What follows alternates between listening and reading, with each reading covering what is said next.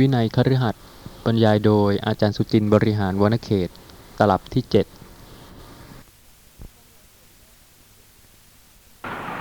กำลังเห็นเนี่ยค่ะ สีที่ปรากฏทางตาไม่ได้ดับเลย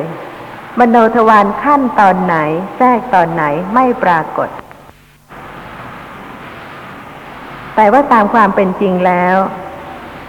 มโนทวารวิถีจิตนะคะ เกิดขึ้นรู้อารมณ์ต่อจากทางตา ทางหู ทางจมูก ทางลิ้นทางกาย ทุกครั้ง ไม่ว่าทางตาเห็นสีเกิดขึ้นแล้วดับไป จะต้องมีมโนทวารเนี่ยค่ะ เกิดรับรู้สีนั่นต่อ จากทางปัญจทวารจากทางตาที่เห็นสี ทุกครั้ง และเวลานี้การเห็นดูเสมือนว่าไม่ดับเลย มโนทวารวิถีเนี่ยค่ะ จะแทรกอยู่ระหว่างจากขุทวารวิถีที่กำลังเห็นทางตา มากสักเท่าไหร่ แต่ไม่ปรากฏเลย เพราะฉะนั้นไม่ใช่การประจักษ์ลักษณะสภาพของธรรมะ แต่ละลักษณะขาดตอนกันจริง ๆ ที่จะปรากฏว่า หาความเป็นตัวตนเป็นสัตว์เป็นบุคคล ในลักษณะของสภาพธรรมะที่กำลังปรากฏไม่ได้ นี่เป็นปัญญาที่ได้อบรมแล้วนะคะ ซึ่งจะเกิดขึ้นได้ก็ต่อเมื่อค่อยๆอบรมไป แต่ถ้าไม่มีการอบรมเลย ก็ไม่มีวันที่ปัญญาขั้นนี้จะเกิดขึ้น รู้ลักษณะของสภาพธรรมะตามความเป็นจริง ซึ่งต้องเป็นปกติในชีวิตประจำวันด้วย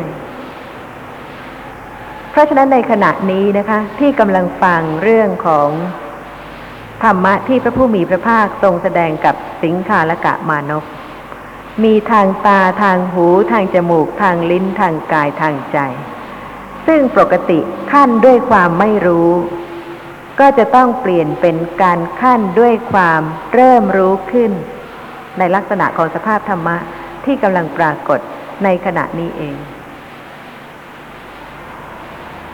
นี่เป็นการอบรมเจริญปัญญานะคะ ที่จะรู้สภาพธรรมะตามปกติตามความเป็นจริง ซึ่งไม่ใช่สัตว์ไม่ใช่บุคคล ไม่ใช่ตัวตน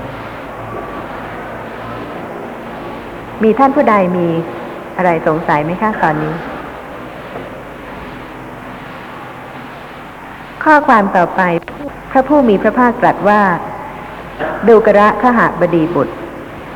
มิตรผู้เป็นทิศเบื้องซ้าย อันกุลบุตรบำรุงด้วยสถานห้าเหล่านี้แล้ว ย่อมอนุเคราะห์กุลบุตรด้วยสถานห้าคือ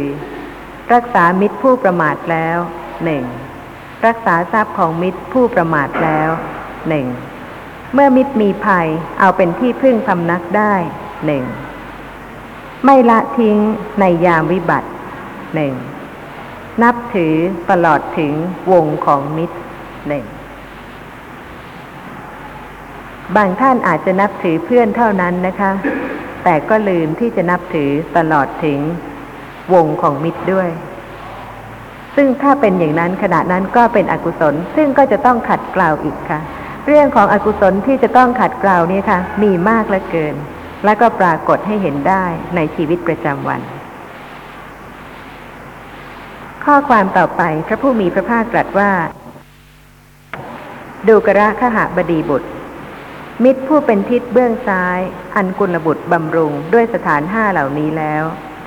ย่อมอนุเคราะห์กุลบุตรด้วยสถานห้าเหล่านี้ ทิศเบื้องซ้ายนั้นชื่อว่า อันกุลบุตร ปกปิดให้เกษมสำราญ ให้ไม่มีภัยด้วยประการชนี้ถ้าท่านเป็นมิตรที่เลวเนี่ยนะคะ มีหวังว่าจะได้รู้แจ้งอริยสัจธรรมไหมคะกิเลสหนาๆแล้วก็แสดงออกมาทางกายทางวาจามากมาย ไม่ว่าจะคบใครพบใคร ก็เป็นไปไม่ได้เลยค่ะ ที่จะรู้แจ้งอริยสัจธรรมได้ ทั้งๆทที่ยังมีกิเลสมากมายอย่างนี้ ข้อความต่อไป พระผู้มีพระภาคตรัสว่า ดูกระขหบดีบุตรทาตกรรมกรผู้เป็นทิศเบื้องต่ำอันนายพึงบำรุงด้วยสถานห้าคือ ด้วยจัดการงานให้ทำตามสมควรแก่กำลังหนึ่งด้วยให้อาหารและรางวัลหนึ่งด้วยรักษาในคราวเจ็บไข้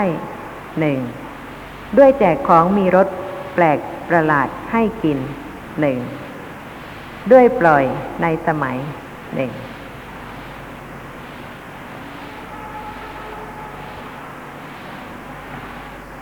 สำคัญไหมคะ ผู้ที่รับใช้ท่าน ถ้าท่านปฏิบัติไม่ดีด้วยเนี่ยนะคะ ภัยมหาศาลจะเกิดขึ้นกับท่านได้ เพราะว่าเป็นผู้ที่ใกล้ชิดอยู่ในบ้าน แต่ว่าบางท่านก็อาจจะ ไม่เห็นนะคะว่าการที่จะมีความเมตตากรุณา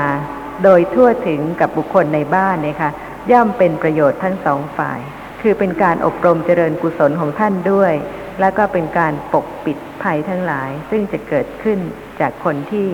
ใกล้คิดด้วย แม้แต่เรื่องคำพูด ก็เป็นเรื่องที่สำคัญมากนะคะ บางครั้งอาจจะสำคัญกว่าการกระทำทางกาย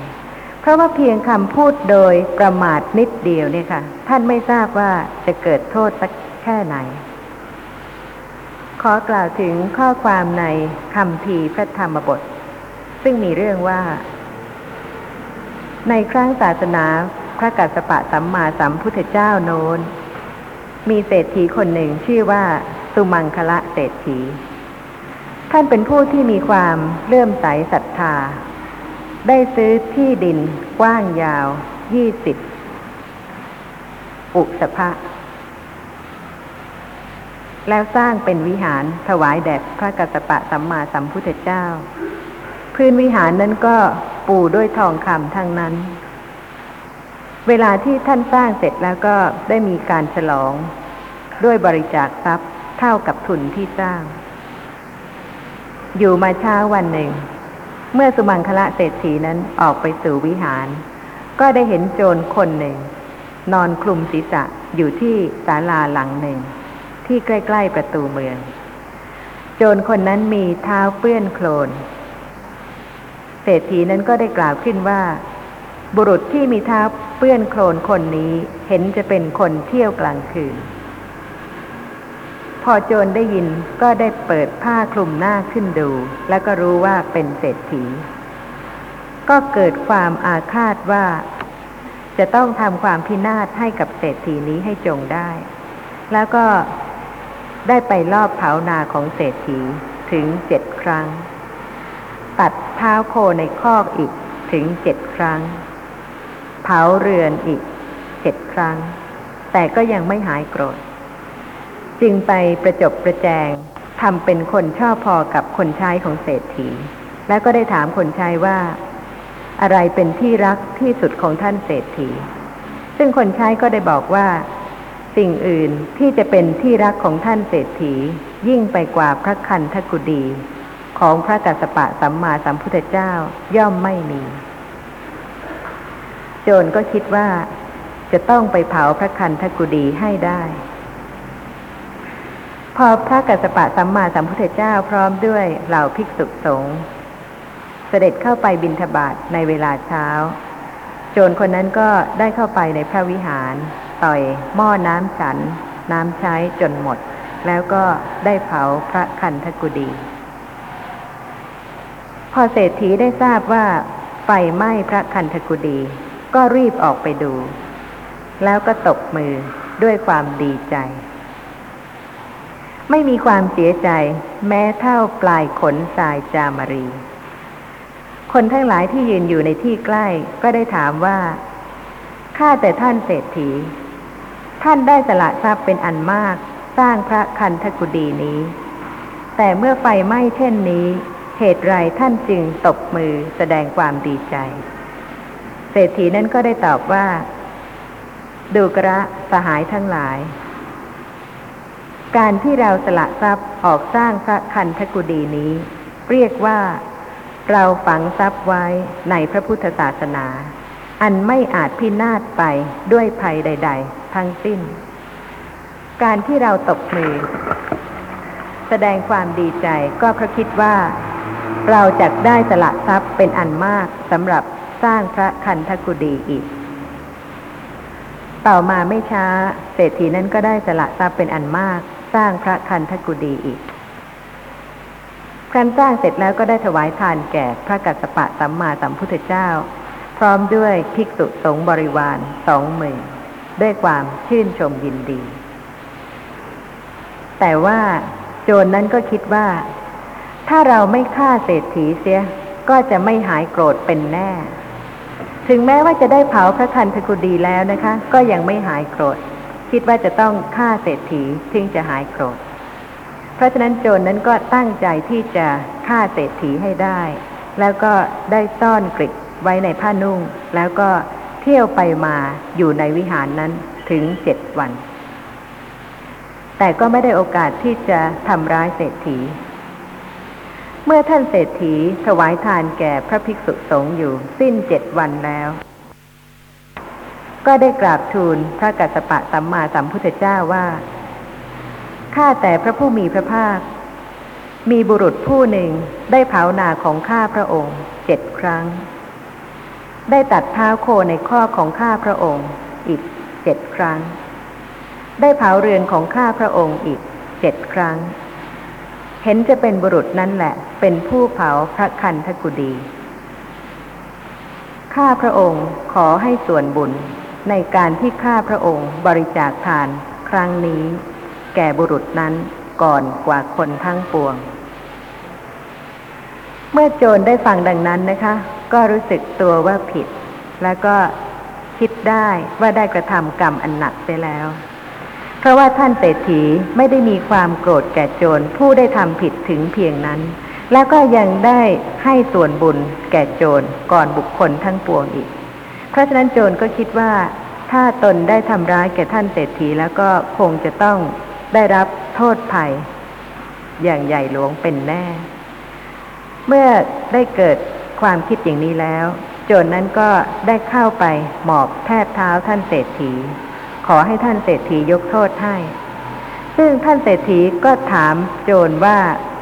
ท่านไม่เคยเห็นหน้าโจรเลย เพราะเหตุใดนะคะ โจรถึงได้โกรธแล้วก็ทำกับท่านถึงอย่างนี้ ซึ่งโจรก็ได้เล่าเรื่องให้ฟังตั้งแต่ต้น เศรษฐีก็นึกได้แล้วก็ได้ขอโทษโจรที่ท่านได้กล่าวอย่างนั้น พร้อมกันนั้นท่านก็ได้ยกโทษให้กับโจรด้วย แล้วก็ให้ปล่อยโจรไป แต่โจรก็ได้ขอให้เศรษฐีรับตัวแล้วก็บุตรพัญญาไว้เป็นทาสอยู่ในบ้านของเศรษฐี แต่ท่านเศรษฐีไม่รับ เพราะเห็นว่าท่านเพียงกล่าวเท่านั้น โจรก็ยังทำความพินาศให้กับท่านได้ถึงเพียงนั้น เพราะฉะนั้นถ้าเข้าไปอยู่ในบ้าน ท่านก็ไม่แน่ใจว่าท่านจะกล่าวอะไรที่จะทำให้โจรไม่พอใจแล้วก็เกิดความโกรธอย่างนั้นอีก ซึ่งเมื่อโจรนนั้นสิ้นชีวิตแล้วนะคะ ก็ได้เกิดในอเวจีมหานรก พอพ้นจากอเวจีมหานรกแล้วก็ได้เกิดเป็น เปรตงูเหลือม อยู่ที่ภูเขาคิชกุใกล้กรุงราชคฤห์ซึ่งเมื่อท่านพระมหาโมคคัลลานะ กับท่านพระลักษณะลงจากภูเขาคิชกูดเพื่อจะไปบินทบาทท่านพระมหาโมคคัลลานะก็ได้เห็นเปรตงูเหลือมนั้นด้วยทิพจักสุญานแล้วก็ได้ยิ้ม ซึ่งเมื่อท่านพระลักษณะถามท่านว่ายิ้มด้วยเหตุไรท่านพระมหาโมคคัลลานะก็ได้ให้ท่านพระลักษณะถามท่าน ในเวลาที่ไปเฝ้าพระผู้มีพระภาค ซึ่งพระผู้มีพระภาคก็ได้ทรงแสดงบุพกรรมของเปรตงูเหลือมนั้น ในอาชาคระเปรตเพียงเท่านี้ อันตรายไหมคะ จากความโกรธ แล้วก็ใครจะตั้งจิตไว้ชอบ หรือว่าใครจะตั้งจิตไว้ผิดอย่างไรเนี่ยคะ ก็แล้วแต่การสะสมทั้งสิ้น ถ้าถามท่านผู้ฟังดูว่าทำจิตอย่างท่านเศรษฐีได้ไหม ได้ไหมคะลำบากสำหรับการสะสมที่เป็นตัวท่านนะคะ แต่ใครจะทำได้ไม่ลำบากก็ได้การสะสมของผู้นั้น นี่เป็นเหตุที่แต่ละท่านต่างกัน ตั้งแต่อดีตการเนิ่นนานมานะคะ จนกระทั่งถึงปัจจุบันและตลอดไปทุกยุคทุกสมัย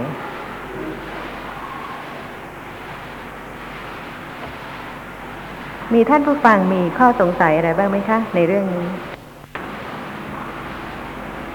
สำหรับเรื่องของพระวิหารที่มีผู้สร้างถวายพระสัมมาสัมพุทธเจ้า พระองค์ก่อนๆ ซึ่งมีลักษณะคล้ายคลึงกับท่านอนาถบิดิกะสร้างพระวิหารเชตวันถวาย มีข้อความในจตุถะสมันตะปาสาธิกา อัตถกถาจุลวัควรรณนา เสนาสนักขันธกะวรรณนา เรื่องท่านอนาถบินเดกะนะคะ ซึ่งท่านผู้ฟังจะเห็นศรัทธาของบรรดา สาวกของพระผู้มีพระภาคว่าได้สร้างวิหารในลักษณะที่คล้ายคลึงกันกับ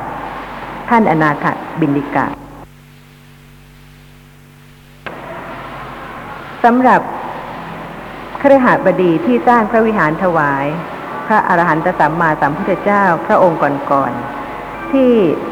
แสดงไว้ในจตุถะสมันตะปาสาธิกา คือครหบดีชื่อปุนัพะสุมิตะ ได้ซื้อพื้นที่ประมาณโยชน์หนึ่ง ด้วยปูอิฐทองคำเต็มพื้นที่ สร้างวิหารถวายพระผู้มีพระภาคทรงพระนามว่าวิปัสสี สิริวัฒครือหบดี ได้ซื้อพื้นที่ประมาณสามคาวุธ ด้วยลาดไม้เก้าทองคำสร้างวิหารถวายพระผู้มีพระภาคทรงพระนามว่าสิทธีโสติชะเครือหบดีได้ซื้อพื้นที่ประมาณกึ่งโยชน์ด้วยลาดผานทองคำสร้างวิหารถวายพระผู้มีพระภาคทรงพระนามว่าเวสภูอัจจุตะคฤหบดีได้ซื้อพื้นที่ประมาณคาวุธหนึ่ง ด้วยเรียงเท้าช้างทองคำสร้างวิหารถวายพระผู้มีพระภาค ทรงพระนามว่ากกุสันทะ อุกคะคฤหบดีได้ซื้อพื้นที่ประมาณกึ่งคาวุธ ด้วยเรียงอิฐทองคำสร้างวิหารถวายพระผู้มีพระภาค ทรงพระนามว่า โกนาคมณะสุมังคละคฤหบดีได้ซื้อพื้นที่ประมาณยี่สิบปุตภะด้วยเรียงเต่าทองคำ สร้างวิหารถวายพระผู้มีพระภาค ทรงพระนามว่ากัตตปะ ซึ่งได้ถูกโจรเผานะคะ ท่านได้ซื้อพื้นที่ประมาณยี่สิบอุตภะด้วยเรียงเต่าทองคำสร้างวิหารถวายพระผู้มีพระภาคทรงพระนามว่ากัตตปะ สุทัตตะเครือหบดี คือท่านอนาถบินิกะเศรษฐีได้ซื้อพื้นที่ประมาณแปดกรีด้วยเรียงกหาปณะทองคำสร้างวิหารถวายพระผู้มีพระภาคของเราทั้งหลาย มีท่านผู้ฟังมีข้อสงสัยอะไรบ้างไหมคะ ในเรื่องนี้ พระผู้มีพระภาคตรัสว่าดูกระขหบดีบุตรทาตกรรมกรผู้เป็นทิศเบื้องต่ำ อันนายพึงบำรุงด้วยสถานห้าคือ ด้วยจัดการงานให้ทำตามสมควรแก่กำลัง ถ้าอายุน้อยร่างกายไม่แข็งแรง ก็อย่าให้ทำงานหนักนักนะคะ หรือว่าแล้วแต่เพศว่าเป็นหญิงหรือเป็นชาย ด้วยให้อาหารและรางวัลหนึ่งด้วยรักษาในข่าวเจ็บไข้หนึ่งด้วยแจกของมีรสแปลกประหลาดให้กินหนึ่งด้วยปล่อยในสมัยคือให้พักผ่อนหนึ่งนี่คือความละเอียดนะคะของชีวิต ซึ่งพระผู้มีพระภาคทรงแสดงแม้ด้วยกิจที่ว่าแจกของมีรสแปลกประหลาดให้กิน สำคัญไหมคะเนี่ยรสใครไม่ปรารถนารสบ้าง ตั้งแต่เด็กนะคะ จนกระทั่งจะล่วงการผ่านวัยไปสักเท่าไหร่ การติดในรูปในเสียงในกลิ่นพวกนี้นะคะ ก็อาจจะเบาบาง แต่ว่าในรถเนี่ยค่ะ ตั้งแต่เด็กจนตาย เพราะฉะนั้นรถก็เป็นสิ่งสำคัญประการหนึ่งนะคะ ซึ่งถ้าท่านมีกุศลจิตมีความเมตตา แม้ในสิ่งเล็กน้อย ซึ่งอาจจะลืม แต่พระผู้มีพระภาคก็ทรงแสดงไว้ว่าไม่ควรที่จะลืม แจกแม้ของที่มีรสแปลกประหลาด ให้ทาตกรรมกรด้วย ดูกระขหาบดีบุตรทาสกรรมกรผู้เป็นทิศเบื้องต่ำอันนายบำรุงด้วยสถานห้าเหล่านี้แล้ว ย่อมอนุเคราะห์นายด้วยสถานห้าเค ลุกขึ้นทำการงานก่อนนายหนึ่งเลิกการงานทีหลังนายหนึ่งถือเอาแต่ของที่นายให้หนึ่งทำการงานให้ดีขึ้นหนึ่งนำคุณของนายไปสรรเสริญหนึ่งสำหรับทาสกรรมกรไม่จำเป็นต้องเป็นคนรับใช้ในบ้าน หรือว่าเป็นทาสจริง ๆ เป็นกรรมกรจริง ๆ นะคะ แม้แต่ท่านที่ทำงานจะเป็นข้าราชการรับราชการหรือว่าจะเป็นผู้ที่อยู่ใต้บังคับบัญชาที่จะปฏิบัติต่อวงการงานของท่านนะคะ ก็สามารถที่จะอบรมเจริญกุศลได้ ตามที่พระผู้มีพระภาคทรงแสดงไว้ โดยเฉพาะสำหรับทาสกรรมกรนะคะ ย่อมอนุเคราะห์นายด้วยสถานห้าคือ ลุกขึ้นทำการงานก่อนนายหนึ่งตามหน้าที่ค่ะ เมื่อเป็นทาสเป็นกรรมกร หน้าที่ไม่ใช่ตื่นสายใช่ไหมคะ แต่ต้องตื่นเช้าเพื่อที่จะกระทำกิจของตน การตื่นเช้าแม้ในการปฏิบัติหน้าที่การงานก็เป็นสิ่งที่มีประโยชน์ เพราะเหตุว่าเป็นลักษณะของผู้ที่ ขยันในการที่จะดำเนินชีวิตในทางที่ถูก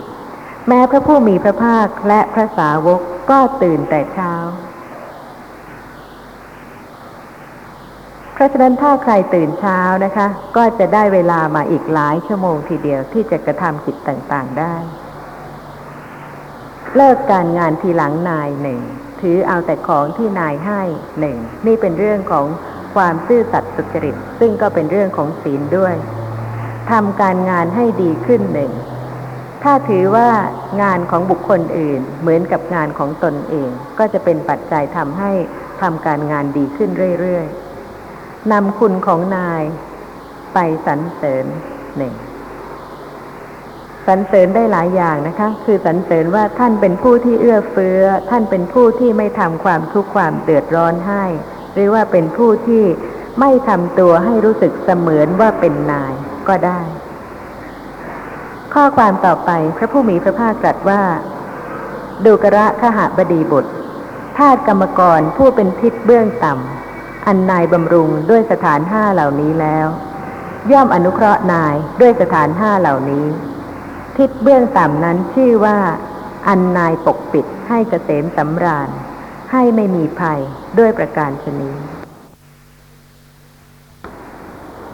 ข้อความต่อไปพระผู้มีพระภาคทรงแสดงธรรมะที่ควร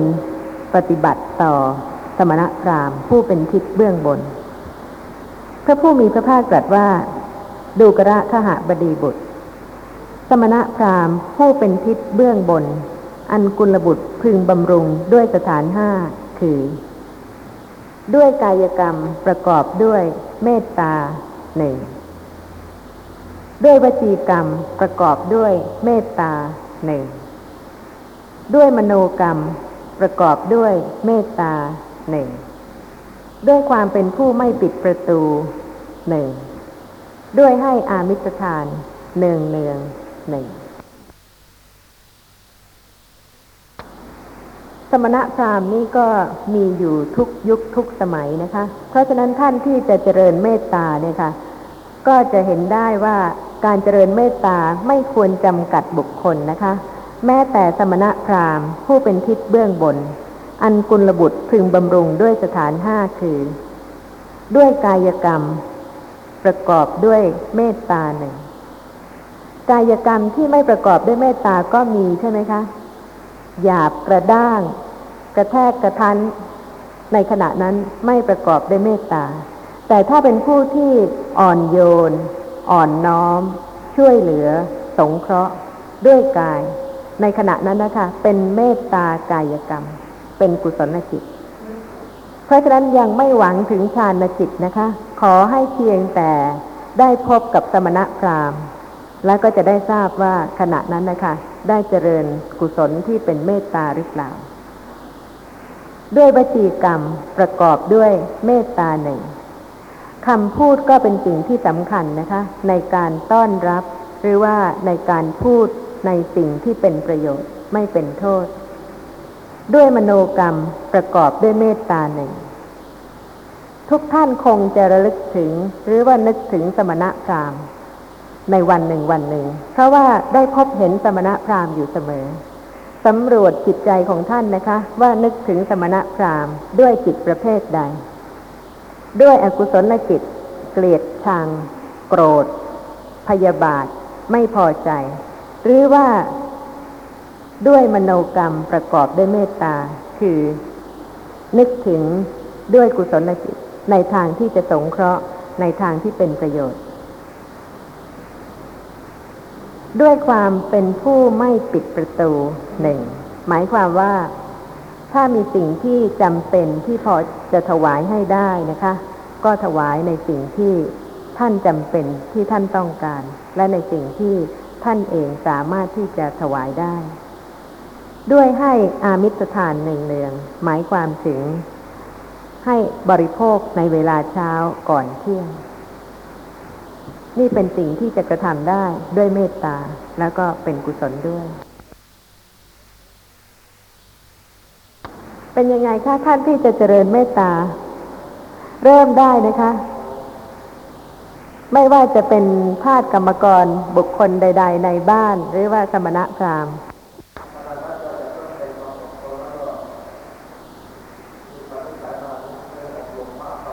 อะไรทำให้อดทนถ้าไม่ใช่ความเข้าใจประโยชน์ ค่ะ เพราะฉะนั้นปัญญาเป็นสิ่งที่สำคัญที่สุดนะคะ ที่จะรู้โทษของอกุศล และก็เห็นประโยชน์ของกุศล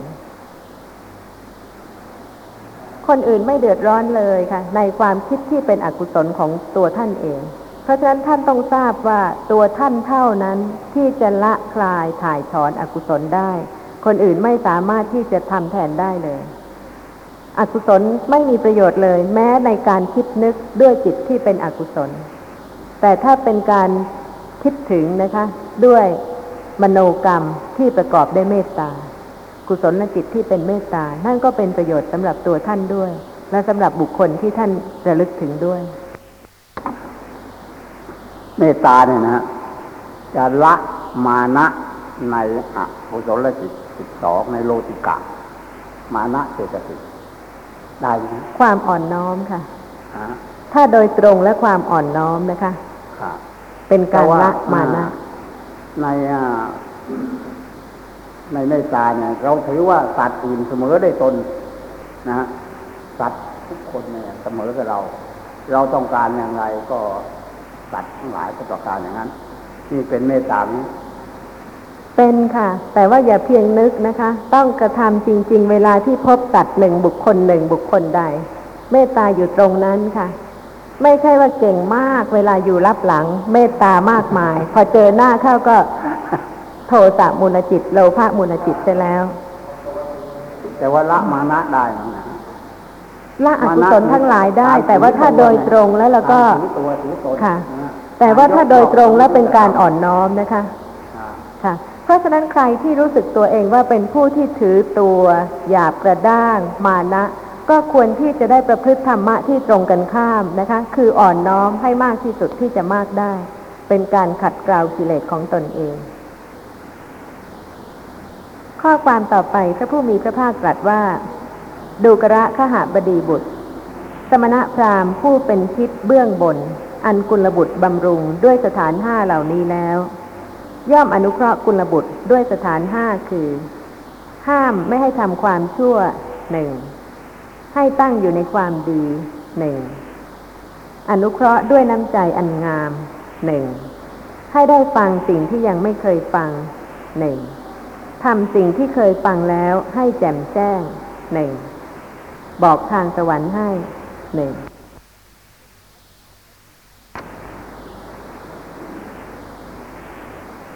ห้ามไม่ให้ทำความชั่ว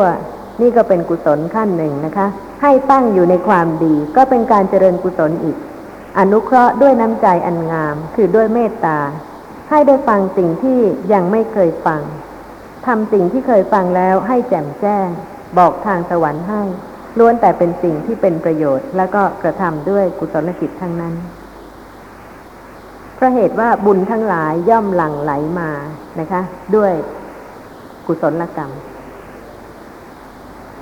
ข้อความต่อไปพระผู้มีพระภาคตรัสว่า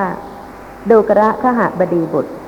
สมณะพราหมณ์ผู้เป็นทิศเบื้องบน อันกุลบุตรบำรุงด้วยสถานห้าเหล่านี้แล้ว ย่อมอนุเคราะห์กุลบุตรด้วยสถานห้าเหล่านี้ ทิศเบื้องบนนั้นชื่อว่า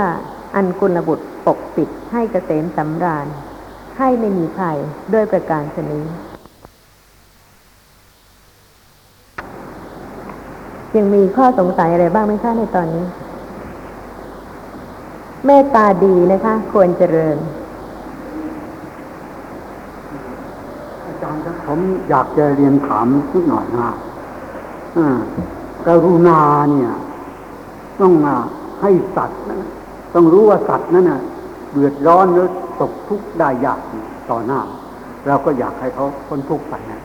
แต่นี่เมื่อกล่าวถึงคำว่าอยาก ก็มีนี่เป็นโลภะไปเลยครับ ฉันทะค่ะฮะ ฉันทะเกิดกับกุศลจิตได้ ไม่เป็นเกิดจากกุศลได้ฉันทะไม่เป็นเป็นกุโลศลภะค่ะ ไม่ใช่โลภะเจตสิกที่ต่างกันมีสองดวงนะคะ โลภะเจตสิกเป็นอกุศล ฉันทะเจตสิกเป็นอัญญสมานาเจตสิกเป็นปกินนกะเจตสิกเกิดได้ทั้งกุศลและอกุศลจิตใช่ขอบคุณ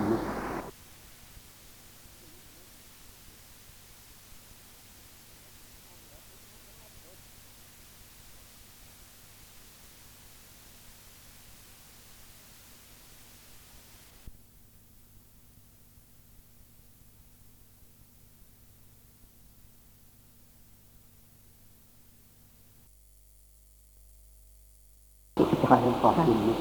แล้วก็ผมก็ยังนึกอีกอย่างนึงอืมยังเวลานี้ยังนึกไม่ออกต้องขอโทษซะก่อนนะนึกไม่ออกสภาพธรรมะละเอียดมากนะคะ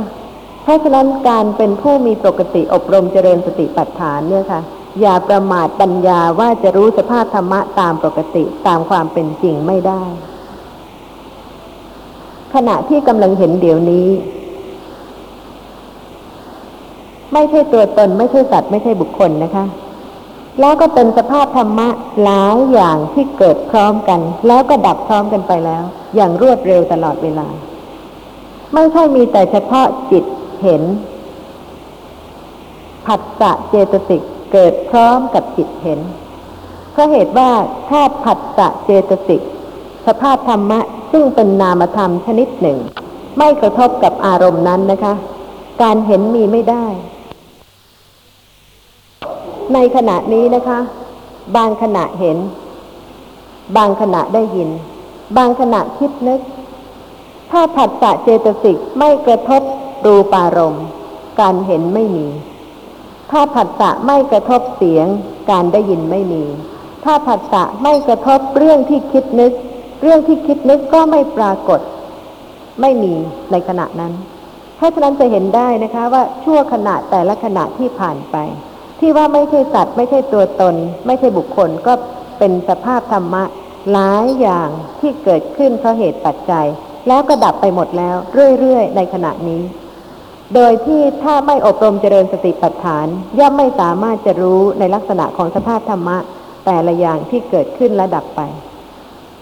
แต่ถ้าเป็นผู้ที่มีปกติอบรมเจริญสติปัฏฐานนะคะ อย่าประมาทปัญญา เมื่อเป็นปัญญาแล้วรู้ได้ตามความเป็นจริงของสภาพธรรมะแต่ละอย่าง จนกระทั่งสามารถที่จะดับความยึดถือสภาพธรรมะ ว่าเป็นตัวตน เป็นสัตว์เป็นบุคคลได้เป็นสมุดเฉดเมื่อปัญญาคมกล้า ถึงขั้นที่จะรู้แจ้งอริยสัจธรรมได้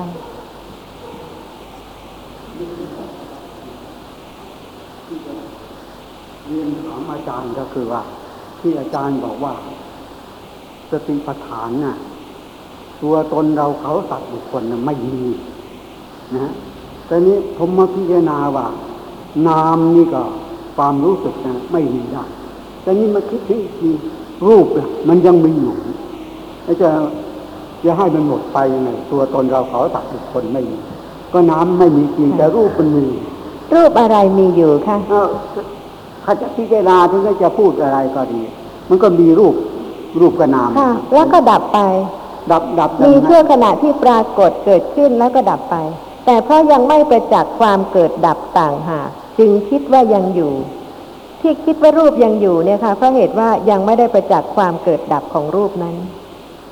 แต่ว่ารูปเนี่ยมันดับท่ากับนามใช่ไหม ถึงจะว่าช้าเป็นสิบเจ็ดขณะของจิตนะคะ ก็เร็วสุดประมาณค่ะ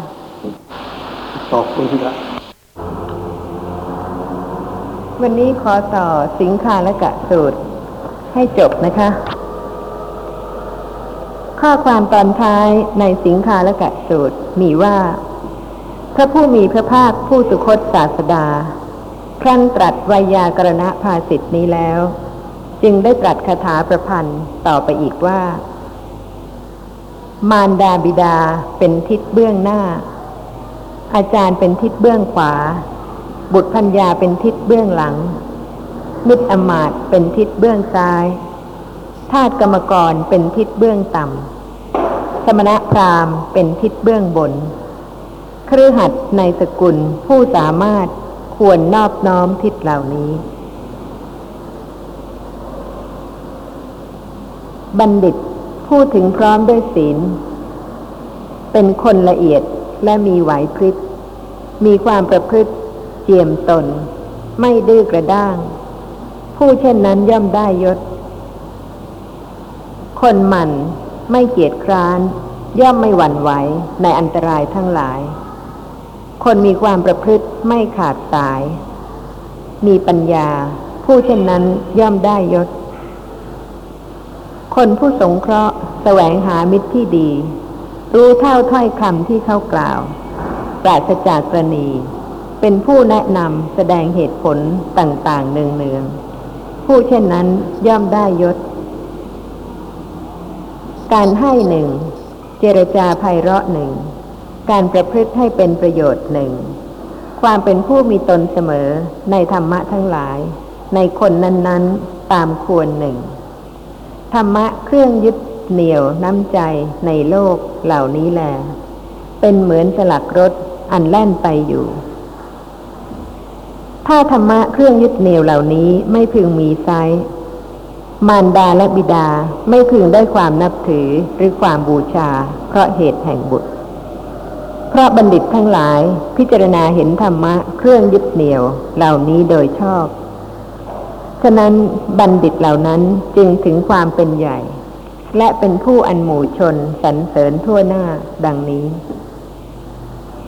เมื่อพระผู้มีพระภาคตรัสชนี้แล้ว สิงคาและกะขหาบดีบุตร ได้กราบทูลพระผู้มีพระภาคว่า ข้าแต่พระองค์ผู้เจริญ ภาสิทธิ์ของพระองค์แจ่มแจ้งนักภาสิทธิ์ของพระองค์แจ่มแจ้งนักเปรียบเหมือนหงายของที่คว่ำเปิดของที่ปิด บอกทางแก่คนหลงทาง หรือส่องประทีปในที่มืด ด้วยคิดว่า ผู้มีจักสุจักเห็นรูปฉันใด ระผู้มีพระภาคทรงประกาศธรรมะ โดยอเนกปริยายฉันนั้นเหมือนกันข้าแต่พระองค์ผู้เจริญข้าพระองค์นี้ขอถึงพระผู้มีพระภาค พระธรรมและพระภิกษุสงฆ์ว่าเป็นสรณะ ขอพระผู้มีพระภาคจงทรงจำข้าพระพุทธเจ้า ว่าเป็นอุบาสกพูดถึงพระรัตนตรัยเป็นสรณะตลอดชีวิต ตั้งแต่วันนี้เป็นต้นไปชนี้แล้วำหรับข้อความตอนท้ายในสิงคาลกะสูตรนะคะ ท่านผู้ฟังก็จะเห็นได้ว่า พระผู้มีพระภาคทรงแสดงลักษณะของบัณฑิต ซึ่งเป็นผู้ฉลาดในกาละทุกเมื่อและในทิศทั้งหลาย ฉลาดในการที่จะเป็นกุศลนะคะเพราะเหตุว่าคฤหัสถ์ในสกุลผู้สามารถควรนอบน้อมทิศเหล่านี้ คือมารดาบิดาเป็นทิศเบื้องหน้า อาจารย์เป็นทิศเบื้องขวา บุตรพัญญาเป็นทิศเบื้องหลัง มิตรอมาตย์เป็นทิศเบื้องซ้ายทาสกรรมกรเป็นทิศเบื้องต่ำ สมณะพราหมณ์เป็นทิศเบื้องบน การนอบน้อมหมายความถึงการประพฤติในทางที่ถูกที่ควรที่เป็นกุศล ถ้าอากุศลจิตเกิดนะคะ ประพฤติเป็นไปในทางที่ถูกในทางที่ควรไม่ได้ แม้กับมารดาบิดา อาจารย์ บุตรพัญญา มิตรอัมบาตทาสกรรมกร หรือสมณพราหมณ์เพราะฉะนั้นจะเห็นได้นะคะว่ากุศลจิตเนี่ยค่ะ สามารถที่จะเกิดประพฤติเป็นไป ในทางที่ถูกที่ควรในชีวิตประจำวัน และผู้ที่จะขัดเกลากิเลส ไม่ใช่ว่าละเลยสิ่งเหล่านี้นะคะ และมุ่งที่จะเจริญสติ เพื่อที่จะรู้แจ้งอริยสัจธรรม โดยที่ สภาพของกุศลจิตไม่เกิดไม่เป็นไปในทิศทั้งหลายเหล่านี้เลย แต่ให้ทราบว่าผู้ใดที่กิเลสน้อย และเป็นผู้ที่มีปกติ อบรมเจริญสติปัฏฐาน จะทำให้ประพฤติในทางที่ถูกที่ควรกับบุคคลทั้งหลาย ซึ่งเปรียบเสมือนทิพทั้งหลายเหล่านี้ยิ่งขึ้นพระผู้มีพระภาคตรัสว่า บัณฑิตพูดถึงพร้อมด้วยศีล เป็นคนละเอียดและมีไหวพริบจำเป็นมากนะคะ ไหวพริบคือการว่องไวในการปฏิบัติต่อทิศทั้งหก ไม่เป็นการละเลย หรือว่าเฉยเมย ต่อหน้าที่หรือกิจที่พึงกระทำต่อมารดาบิดาเป็นต้น มีหลายอย่างค่ะ ที่จะกระทำได้ แม้สิ่งเล็กน้อยในขณะ หนึ่งขณะใดนะคะ เพียงชั่วขณะนั้น ถ้าจิตเป็นกุศลกระทำได้แล้วค่ะ การช่วยเหลือ การสงเคราะห์ การหยิบ การยก การจัดแจงธุระ การคิดถึง สิ่งที่ควรในขณะนั้น การรู้สึกเกรงใจ หรือว่ามีความเคารพนอบน้อม ไม่มีกายวาจาที่ไม่สมควร แต่ละอย่างแต่ละขณะนี่นะคะ ปรากฏ เป็นปกติในชีวิตประจำวัน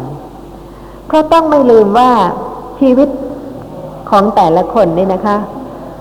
อยู่ในขณะจิตหนึ่ง แต่ละขณะเท่านั้นเอง ชีวิตทั้งหมดเนี่ยค่ะ เกิดขึ้นทีละขณะ เพราะฉะนั้นชีวิตก็อยู่ในขณะหนึ่งขณะหนึ่งของจิต และขณะหนึ่งขณะหนึ่งก็มีเหตุการณ์ต่างๆ ซึ่งปรากฏกายเป็นอย่างไร วาจาเป็นอย่างไร สะท้อนถึงสภาพของจิตที่เป็นกุศลหรืออกุศล แม้แต่คำพูดเนี่ยค่ะ ก็เป็นเครื่องสอบให้ทราบถึงลักษณะสภาพของจิตในขณะนั้นได้ หรือแม้แต่กายนะคะ ก็เป็นเครื่องที่ส่องถึงลักษณะของจิตใจในขณะนั้นได้ ว่าเป็นผู้ที่คำนึงถึงบุคคลอื่นบ้างไหมหรือว่าเป็นผู้ที่เห็นแก่ตนเองตลอดเวลา ไม่ได้คำนึงถึงบุคคลอื่นเลย ไม่มีการช่วยเหลือ ไม่มีการสงเคราะห์ ไม่มีการคิดถึงความสะดวกสบายของบุคคลอื่น ถ้าขณะนั้นก็เป็นลักษณะของอกุศลจิต แต่เพียงชั่วขณะหนึ่งนะคะ ซึ่งจะสงเคราะห์คนอื่นได้ โดยการช่วยเหลือ โดยการคิดถึงความสะดวกสบายของคนอื่น ขณะนั้นก็เป็นกุศลแล้ว เพราะฉะนั้นบัณฑิตพูดถึงพร้อมด้วยศีล เป็นคนละเอียดและมีไหวพริบ ในแต่ละขณะในแต่ละเหตุการณ์ นอกจากนั้นนะคะ มีความประพฤติเจียมตน ไม่ดื้อกระด้าง ไม่ยกยอตนเอง และก็มีความอ่อนน้อมถ่อมตน รู้จักเคารพยำเกรง หรือว่าเกรงใจบุคคลอื่น ขณะนั้นก็เป็นลักษณะของบัณฑิต คนหมัน ไม่เกียจคร้าน ย่อมไม่หวั่นไหวในอันตรายทั้งหลาย บางคนคิดว่าในการที่จะประพฤติสิ่งที่ดีเนี่ยนะคะ น่าเกียจคร้าน คือไม่ขยันที่จะทำความดีค่ะ คิดว่า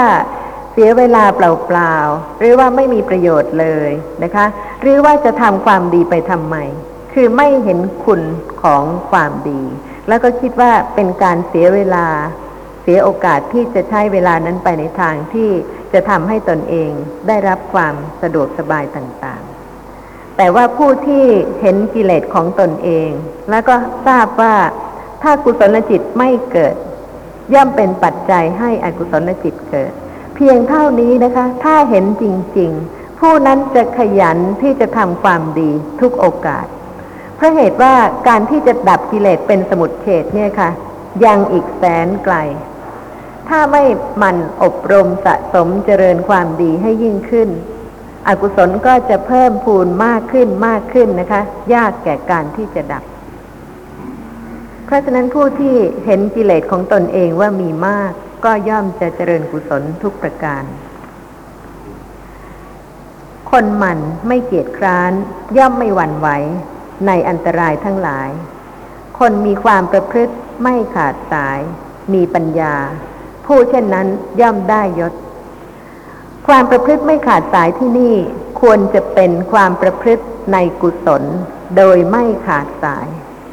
เพราะเหตุว่าการประพฤติอย่างอื่นนะคะ ก็เป็นสิ่งที่ไม่มีสาระสมควรแก่การที่จะสะสมให้มากขึ้น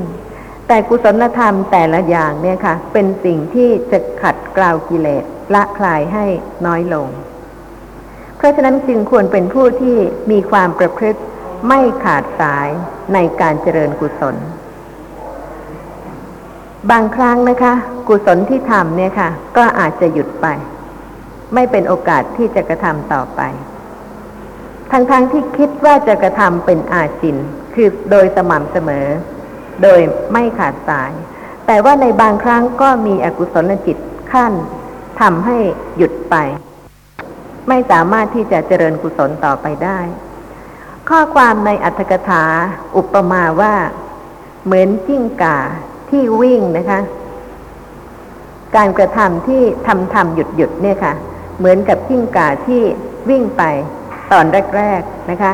แล้วก็หยุดพงกศีรษะอยู่นานๆ แล้วก็วิ่งต่อไปอีก ลักษณะของคนที่กระทำกุศลโดยขาดสาย ก็เหมือนลักษณะของยิ่งกาที่วิ่งไปแล้วก็หยุดพงกศีรษะอยู่นานๆถึงจะวิ่งต่อไปได้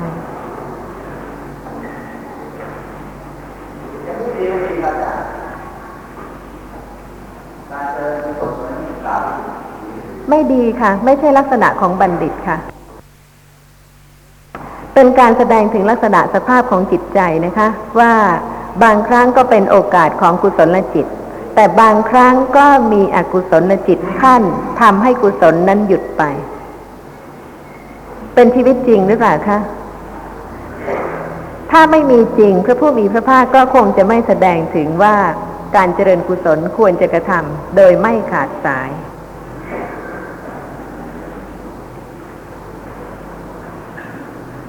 คนผู้สงเคราะห์ แสวงหามิตรที่ดี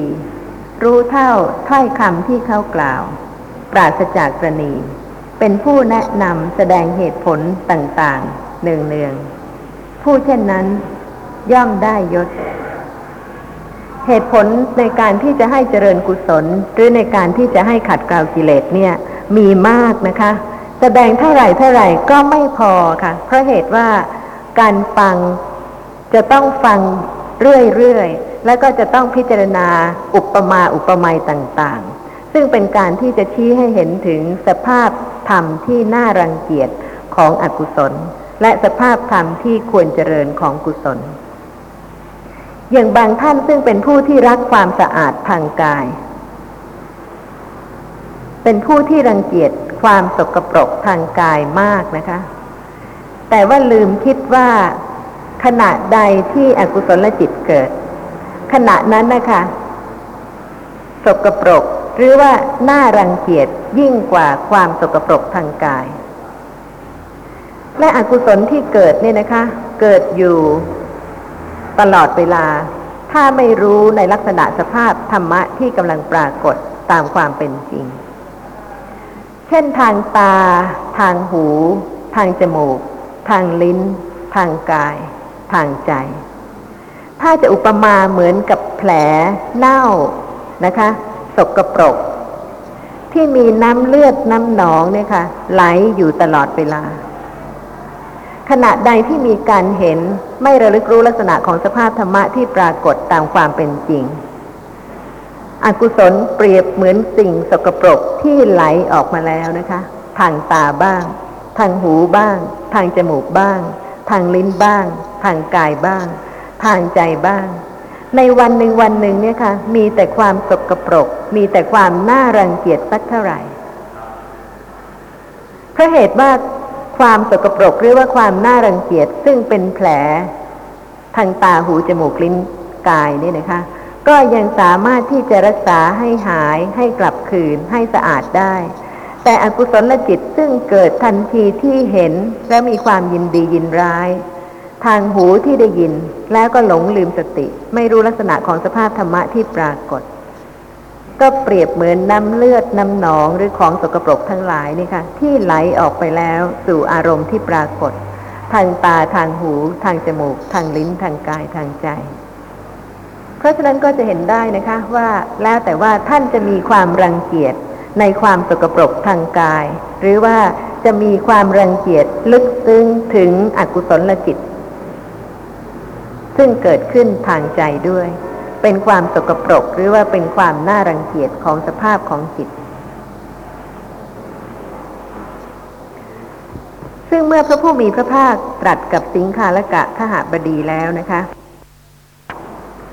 สิงคาลกะก็มีความเข้าใจแจ่มแจ้งในพระธรรม เห็นประโยชน์ และก็ขอถึงพระผู้มีพระภาค พระธรรม และพระภิกษุสงฆ์ว่าเป็นสารณะ ข้อความในอัตถกถามีว่า ครั้นพระผู้มีพระภาคทรงแสดงทิศหกให้สิงคาลกะมานพฟัง จบลงแล้ว ก็เสด็จเข้าไปบินทบาทในกรุงราชคฤห์ต่อไป ส่วนสิงคาลกะมานพก็ได้ตั้งอยู่ในไตรสรณคม ได้สละทรัพย์สี่สิบโกดออกทำให้เป็นประโยชน์ในพระพุทธศาสนา เวลาทำกาลกิริยาก็ได้ไปเกิดในสวรรค์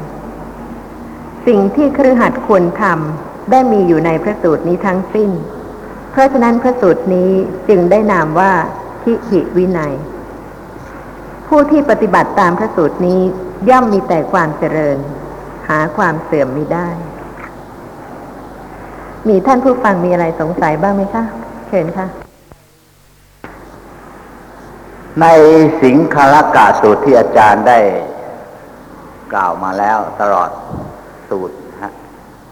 ถ้าใครทำได้แล้วก็ดีทั้งนั้นแหละครับ ต้องดีแน่ในทิศทั้งหกข้อที่ท่านอุปมา แต่ที่นี้ปัญหาก็มีอยู่ว่าถ้าเราทำได้ตามที่พระพุทธองค์ทรงแสดงไว้ แต่ฝ่ายตรงข้ามนะฮะสมมติว่าเราเป็นบิดามารดาทำ ตามที่พระพุทธองค์ทรงแสดงไว้ แต่ว่าบุตรก็ไม่ได้ทำตามหน้าที่ของบุตร หรือว่ามิตรสหายเราก็ทำตามหน้าที่เป็นมิตรสหายของเรา แต่ว่ามิตรสหายของเรานั่นน่ะ ไม่ได้ทำหน้าที่ของมิตรสหายตอบแทนกับเรา ไอ้ตรงนี้ละสิครับ จะทำให้เราทำหน้าที่ของเรา ดีตามที่พระพุทธองค์ทรงสั่งสอนไว้ไม่ได้ตลอด เป็นปัญหาตรงนี้นะครับ ห่วงใยใครคะที่ทำให้ไม่ได้ตลอด กังวลถึงผลที่จะได้รับจากคนอื่น หรือว่าคิดถึงกิเลสของตนเองที่ควรจะละอ่าผลที่คนอื่นนะเราไม่คิดถึงถ้าคิดถึงตัวเองว่า มันจะทำให้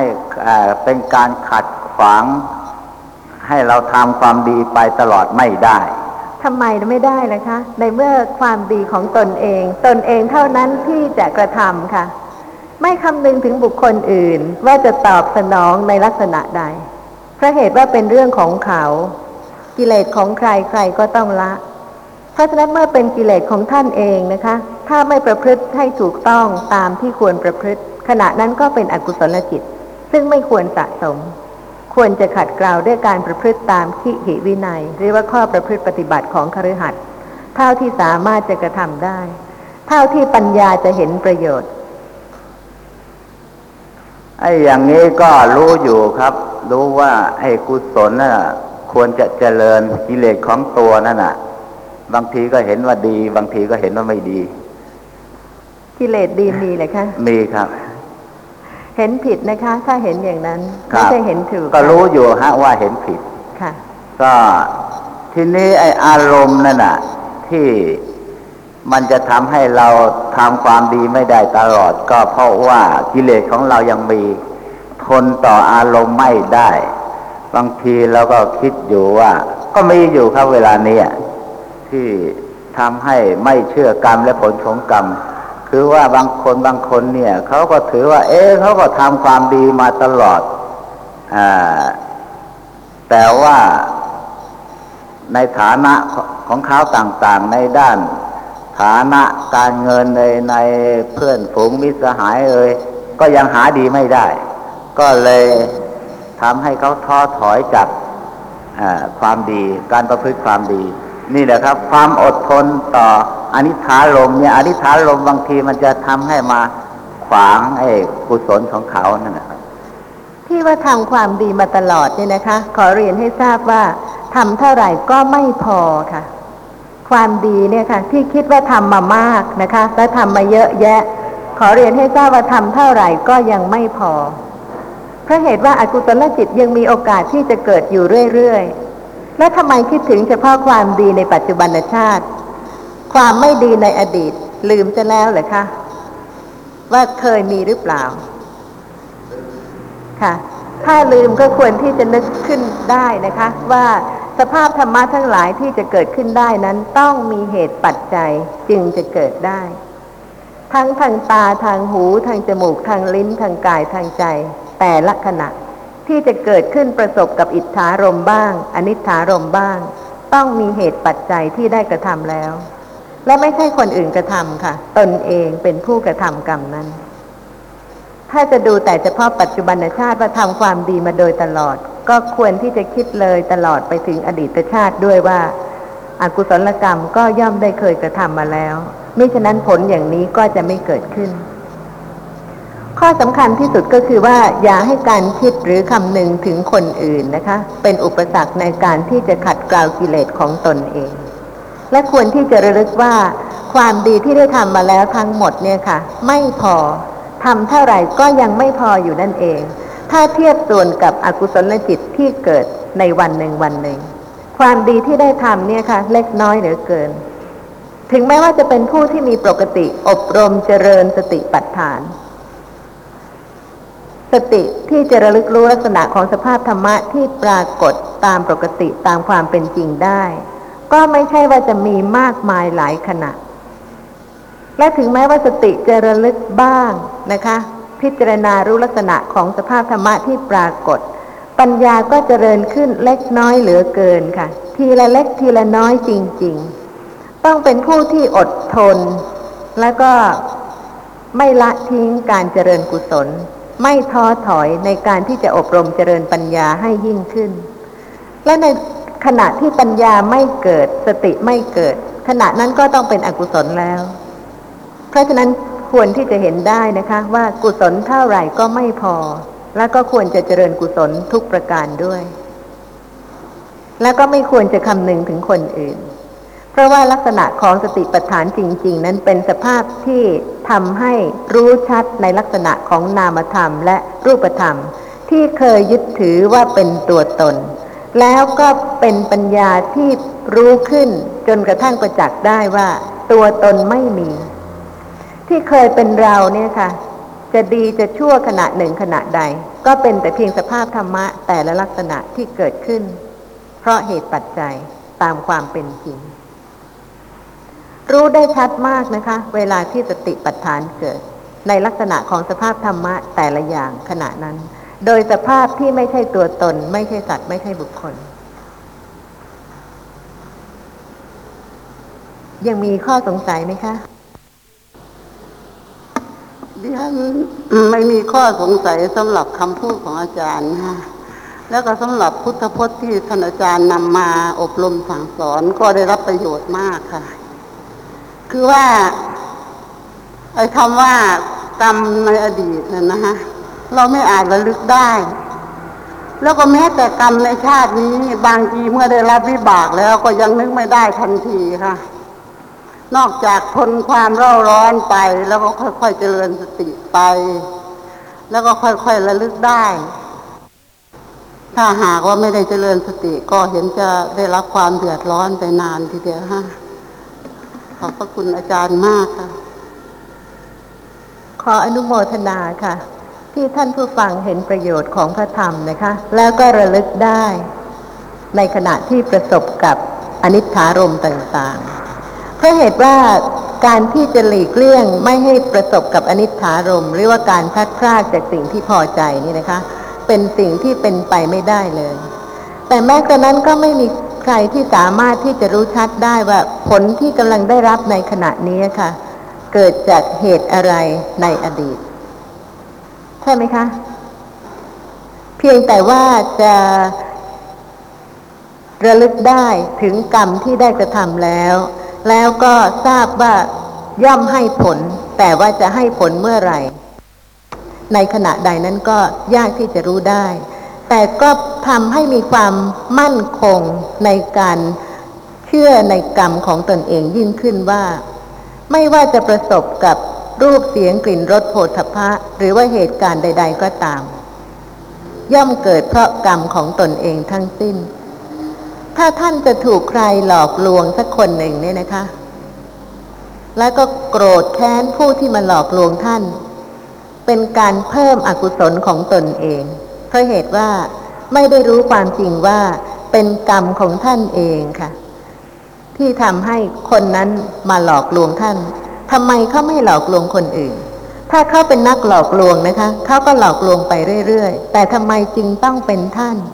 ถ้าท่านไม่ได้กระทำเหตุไว้ในอดีตนะคะเขาก็คงจะหลอกลวงคนอื่นไป คงไม่ถึงคราวของท่าน แต่เมื่อท่านได้ประสบกับเหตุการณ์อย่างนั้น ก็เป็นเครื่องแสดงให้เห็นถึงกรรมของท่านเองที่ได้กระทำแล้วว่าท่านเองก็คงจะได้เคยกระทำกรรมในลักษณะอย่างนั้น มาแล้วในอดีต เพราะฉะนั้นชีวิตในสังสารวัฏเนี่ยค่ะ จะไม่พ้นไปเลย จากการที่จะประสบเหตุการณ์ต่างๆ อย่างเหตุการณ์ที่ท่านผู้ฟังเล่าให้ฟังเมื่อกี้นี้ ซึ่งเป็นชีวิตจริงนะคะ ก็เข้าใจว่าไม่ได้เกิดกับท่านเพียงคนเดียว ไม่ว่าในเรื่องในการปล่อยสุนัขปล่อยแมวหรืออะไรก็ตามนะคะ ก็ย่อมเกิดซ้ำไปซ้ำมากับ คนนั้นคนนี้บ้างเหตุการณ์คล้ายคลึงกันอย่างเดียวกัน และผลของอกุศลกรรมที่ได้รับก็ในลักษณะเดียวกัน คือย่อมจะมีบุคคลที่เข้าใจผิดนะคะ หรือว่ามุ่งร้าย คิดร้าย กระทำให้เกิดความเสียหาย ทางกายและทางวาจาบ้าง เรื่องของการที่จะได้รับความเสียหายจากการกระทำของคนอื่นนะคะ ก็เป็นสิ่งซึ่งจะเตือนให้ระลึกถึงกรรมในอดีตของตนเองได้